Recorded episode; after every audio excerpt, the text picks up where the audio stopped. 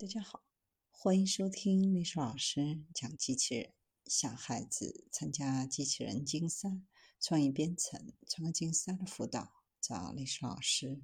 今天历史老师给大家分享的是治疗色素性视网膜炎、修复分子拉链、防止细胞死亡。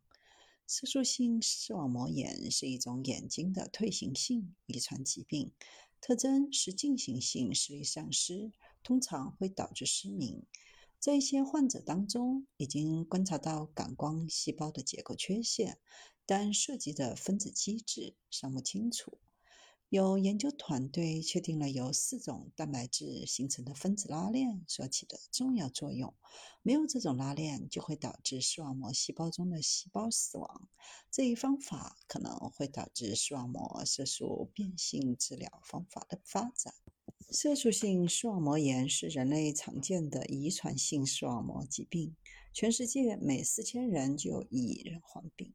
最初的症状通常在十到二十岁之间，伴有夜视能力丧失，此后视野变窄，隧道视野，最终导致四十岁左右失明。这种疾病的特点是感光细胞的退化。视网膜的特殊神经元细胞负责将光转化为神经信号。细胞的外部分由成堆的圆盘组成。感光颜料位于这些圆盘上，内段包含对细胞功能至关重要的所有代谢机制，并通过连接纤毛与外界相连。位于该连接纤毛的四种蛋白质的基因突变，都与呈现光感受器退化的视网膜病变有关。这四种蛋白质已经由实验室鉴定，位于中心粒，由微管组成的圆柱形结构。存在于所有动物细胞当中，在中心粒中，这些蛋白质通过像拉链一样确保不同微管凝聚力。得益于小组优化的扩展显微镜技术，允许细胞在不变形的情况下膨胀。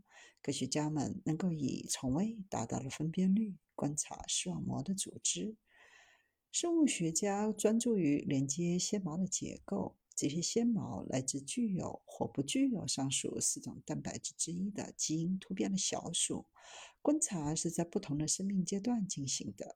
在没有突变的情况下，这些蛋白质通过形成拉链来确保微管之间的凝聚力。随着发育的进行，拉链会关闭。另一方面，当这种蛋白质的基因发生突变时，微管的结构在最初几天看起来很正常。但微管之间的连接逐渐变得越来越少，在成年期受影响的小鼠微管根本不再拉紧，并最终塌陷，导致感光细胞死亡。这些工作使得人们对色素性视网膜炎的分子和结构水平有了更好的了解，从而可以考虑在细胞退化的上游起作用的治疗方法。通过将蛋白质注射到患有某些类型色素性视网膜炎的患者体内，可以想象将分子拉链恢复，以确保连接纤毛微管的结构完整性，从而防止感光细胞的死亡。